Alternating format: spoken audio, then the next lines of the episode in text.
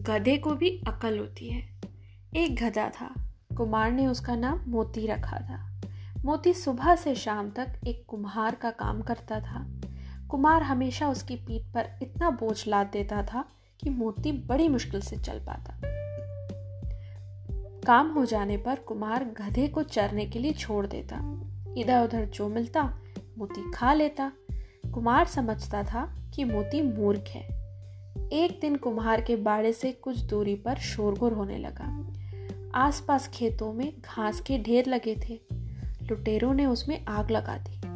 लोगों और मवेशियों में भगदड़ मच गई। कुमार ने गधे से कहा, तू भी भाग जा, नहीं तो लुटेरे तुझे पकड़ ले जाएँगे। कुमार की बात पर गधे ने ध्यान नहीं दिया। भागने की तो उसे कोई जल्दी ही नहीं थी।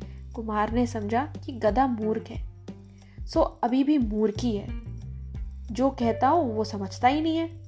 कुम्हार ने गधे से फिर कहा, अरे मूर्ख मोती, तू भाग क्यों नहीं जाता? लुटेरे तुझे पकड़ के ले जाएँगे। मोती बोला, मालिक, यदि मैं भागता नहीं हूँ तो ये लोग मुझे पकड़ कर ले जाएँगे। बस इतना ही ना? पर इससे मुझे क्या फ़र्क पड़ने वाला है?